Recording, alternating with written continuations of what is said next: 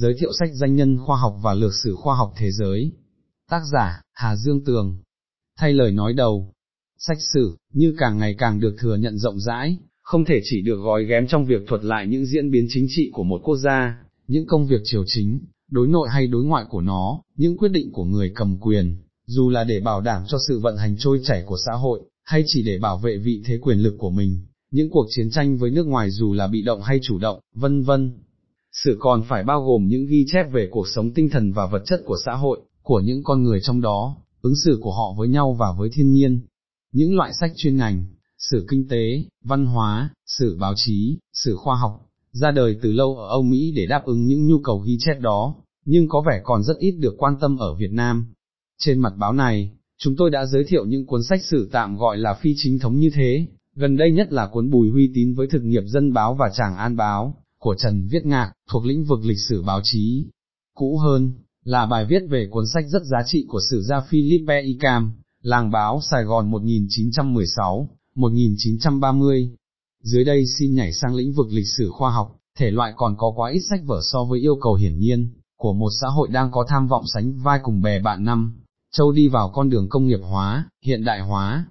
Tất nhiên phải nói tới những cuốn sách đầy chất học thuật của nhà xuất bản tri thức, với nỗ lực kiên trì, bền bỉ của người giám đốc đầu tiên của nó, giáo sư Chu Hảo, trước khi ông phải từ bỏ chức vụ này vì những lý do chính trị, mà hẳn là nhiều người còn nhớ. Ngoài những bản dịch các tác phẩm của những nhà khoa học lừng danh trong tủ sách tinh hoa, như thế giới như tôi thấy của Albert Einstein, vật lý và triết học của Werner Heisenberg, sự hình thành tinh thần khoa học của Gaston Bachelard, ngẫu nhiên và tất yếu của Jacques Monod, những người muốn đi sâu vào khoa học có thể nào không tìm đọc, ít nhất là một vài bài trong lĩnh vực mình quan tâm, năm cuốn kỷ yếu về khoa học và giáo dục đại học, mà tiến sĩ Nguyễn Xuân Xanh là người chủ trì cùng, với một số nhà khoa học trong và ngoài nước.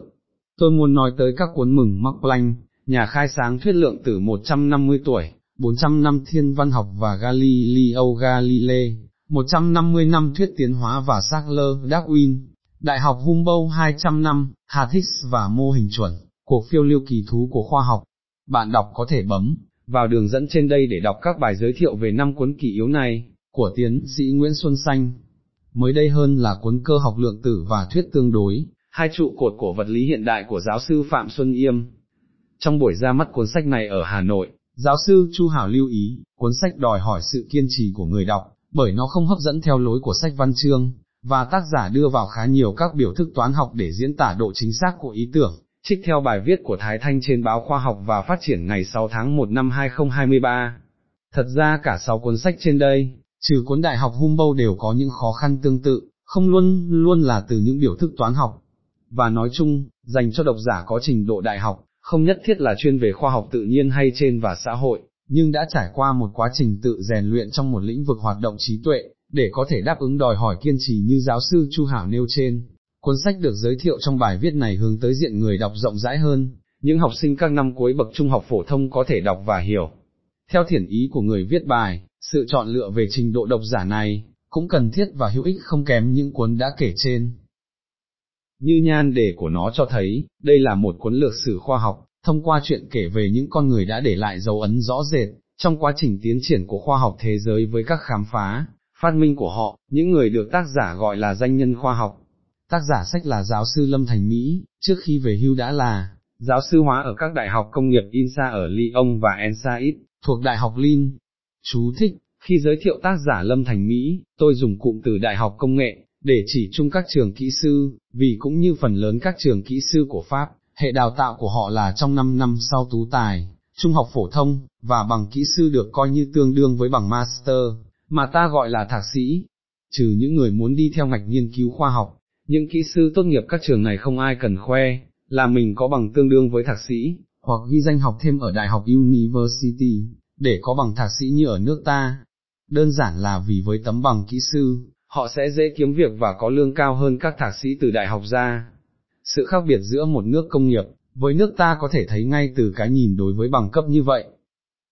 Trở lại tên sách, hiển nhiên chỉ có thể là lược sử, vì chỉ trong hơn 400 trang, với tham vọng bao quát lịch sử khoa học đã diễn ra hầu khắp thế giới, trong hơn 2.000 năm, chẳng thể nào khác.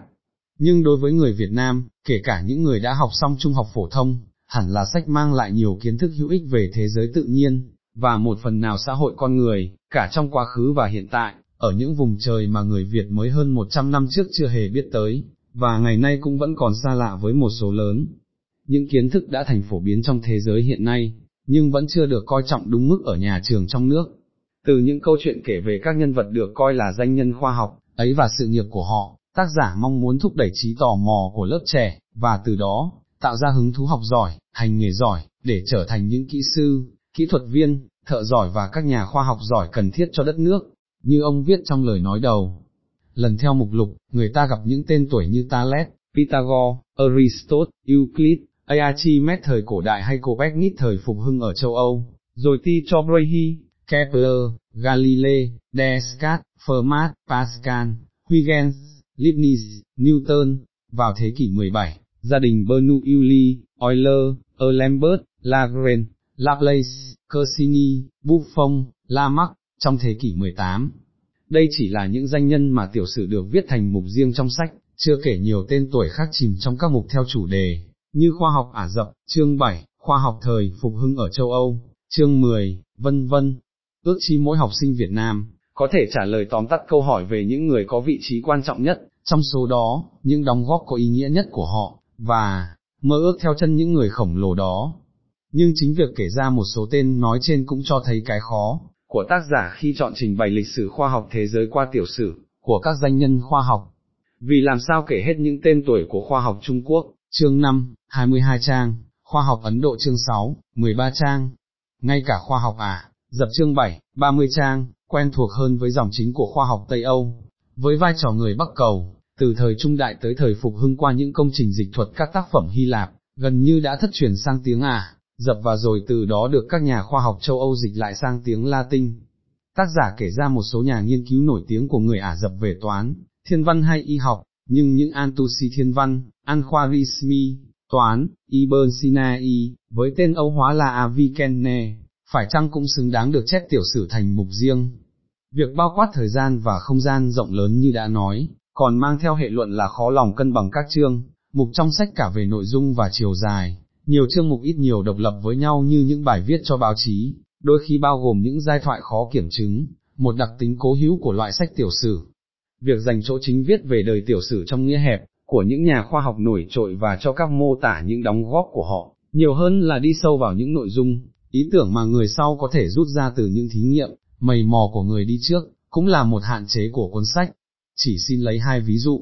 Một, tính chất vector của các lực cơ học mà nghiên cứu của Simon Sevin, trang 234 cho thấy, qua sự phân tích tác động của lực trên hai hướng khác nhau theo hình bình hành, tiếc là đã bị bỏ qua.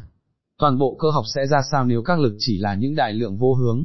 2. Thí nghiệm của nhà vật lý người Itori Selly, chỉ được nhắc tới như một chứng minh chân không là có thực và tên tuổi của ông, cũng chỉ được nói tới trong mục viết về Pascal khi ông này tìm cách lập lại thí nghiệm, trong khi trực giác thiên tài của Torricelli còn là làm bộc lộ khái niệm áp suất, qua thực tế là áp suất của không khí vật vô hình, không nắm bắt được. Khái niệm này mở ra ngành nghiên cứu khí động học vô cùng quan trọng trong vật lý, cả về lý thuyết và thực tiễn. Người đọc cũng có thể tiếc là, vai trò của các cơ chế có tính quyết định trong sự phát triển khoa học, như các mạnh thường quân thời cổ và trung đại, hay các đại học ở châu Âu từ thời phục hưng, dù được nói tới qua tiểu sử của các nhân vật, nhưng không được phân tích thành mục riêng, vai trò và những chỗ mạnh yếu của chúng. Trên đây, tôi đã phát qua nội dung cuốn sách và nói lên một vài nhận xét riêng về chọn lựa của tác giả viết lịch sử khoa học thông qua tiểu sử của những danh nhân khoa học. Cuối cùng, xin nói tới hai điều đáng tiếc mong được tác giả, và nhà xuất bản chú ý khi tái bản sách, mới chỉ được in lần thứ nhất có một nghìn cuốn. Một là sự thiếu vắng của một danh sách các từ khóa, index cả tên riêng và danh từ, trong một cuốn sách hơn 400 trang, điều dễ dàng thực hiện với một văn bản số hóa, và vô cùng cần thiết đối với một tác phẩm khoa học, phi hư cấu nói chung nhằm phục vụ nhu cầu tra cứu của người đọc, hai là nhà xuất bản cần cẩn trọng hơn khi biên tập một cuốn sách khoa học. Phần này, vì có nhiều công thức toán học, mời thính giả đọc thêm trong bài viết được dẫn link.